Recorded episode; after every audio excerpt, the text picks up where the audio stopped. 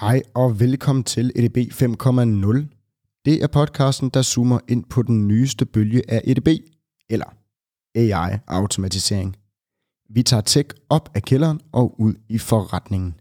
Vi taler om, hvad det er, hvordan man bruger det intelligent, og kommer med real-life eksempler og erfaringer fra vores verden.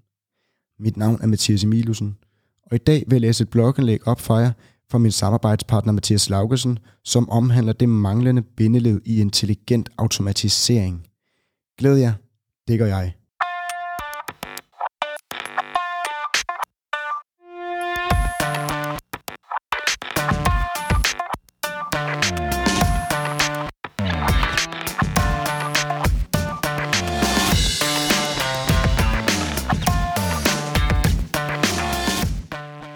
Det er manglende bindeled i intelligent automatisering. Det her, det er den usekset sandhed om, hvordan man opnår intelligent automatisering. Kunstig intelligens, til daglig omtalt AI, alle vil have det. AI kan optimere jeres forretning med faktor 2, faktor 5, faktor 10. Alle har hørt det, men alligevel har de færreste virksomheder formået at gøre noget som helst, eller i bedste fald meget lidt, når det kommer til intelligent automatisering. I dette indlæg vil jeg prøve at belyse den primære årsag til den mangelfulde automatisering, som jeg har observeret hos de virksomheder, jeg har arbejdet med. AI er ikke seje robotter, der gør livet så let, at vi tror, det lige pludselig kan overtage verdenen. Det er så simpelt som datakvalitet og processer for at generere denne data. Det er det fundamentale og altafgørende første skridt til at opnå intelligent automatisering. Data er den usikse sandhed om det manglende bindeled i intelligent automatisering. For at vi ikke bruger for fluffy begreber, vil jeg meget gerne præcisere, at når der skrives AI og intelligent, menes der i denne kontekst machine learning, som kun er en gren af AI. Machine learning er defineret som en computer, der kan se på en masse data. For eksempel hvilke dagligvarer man køber, eksempelvis chokolade og mælk, samt information om den person, som køber det, alder og køn. Machine learning vil her kunne forestille en sammenhæng eller et mønster. For eksempel at mænd i alderen 60-65 med 80% sandsynlighed køber mælk, når de også køber chokolade. For at man kan det, kræver det information om både hvert indkøb og hver kunde, samt en sammenhæng mellem disse to. Dernæst kræver det meget af denne data for at kunne sige noget med statistisk sikkerhed. Her er kongstanken for data, kvalitet via kvantitet.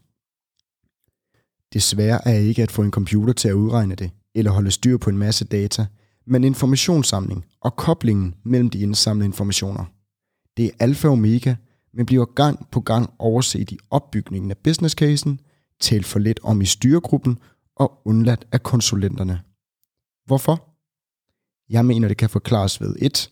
Man ved det ikke, eller glemmer det. Eller 2.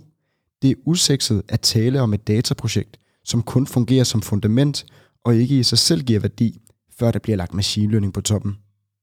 Hvad bør man så gøre ved det? Jo, man bør indsamle valide data og meget af den. Det kan i bund og grund gøres på tre måder. 1. Lave et dataindsamlingsprojekt, og så glemme at sætte en holdbar proces op for at vedligeholde det, så det sender til kort tid efter. Ja, det sker faktisk mange steder hele tiden. 2. Designer og implementere en proces, hvis output blandt andet er at generere og validere data manuelt, for eksempel en service det, som spørger kunden om information i løbet af en sagsbehandling og gemme data struktureret. Eller 3. Opsætte et system, der automatisk indhenter data, for eksempel cookies i en browser, Siri, der lytter til lokalet, eller medlemskort til en butik, hvor dit køn og alder er registreret, og alle dine køb bliver koblet op på din konto. Version 3 er selvfølgelig den klart mest anbefalesværdige og holdbare, da kvalitet via kvantitet er kongstanken. Et vigtigt takeaway her er, hvis du vil opnå intelligent automatisering, og du også kan indsamle dine data automatisk, så begynder det at dufte godt. Men hvad nu, hvis man ikke kan indsamle data automatisk? Svaret er simpelt. Så skal man sørge for at regne sin business case ordentligt igennem og sikre, at den ekstra tid, som bliver brugt på manuel indsamling, står mål med de gevinster, den efterfølgende intelligent automatisering medfører. Jeg har set mange eksempler, hvor det ikke er tilfældet, og virkelig kræver volumen for at blive en god business case. Hvorfor gør man det så alligevel? Vel ret beset af samme grund, som folk køber en 25 ml espresso til 30 kroner for. Man vil gerne se sig selv som en, der drikker fancy espresso og er med i Københavner Café Kaffeklubben.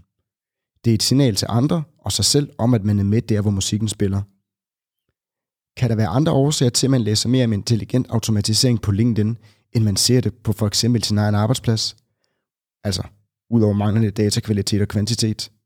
Det mener jeg afgjort, og forsøger her at liste to ting, som spiller en stor rolle. 1. Den herskende diskurs i samfundet om, at matematik og IT er svært, og kun for de med en nørdehjerne, så derfor er machine learning kun for de udvalgte magikere. Det er altså en helt forfejlet tilgang, og der findes mange AI-services, som er utrolig nemmere at benytte, selv uden IT-teknisk baggrund eller matematisk forståelse. Nummer 2. Det er først de senere år, at teknologien har nået en modenhed, hvor den er simpel at bruge, og derved tilgængelig for den almindelige lægemand, som ikke er en traditionel nørd. Min tese er dog, at det største bump på vejen er manglende generering, indsamling og strukturering af data, for uden det manglende fokus på det, da det er en forudsætning for intelligent automatisering. Det var et blogindlæg. Gå ind på vores hjemmeside www.edb50.dk, hvis I vil læse det. Vi lyttes med næste gang. Tak for det.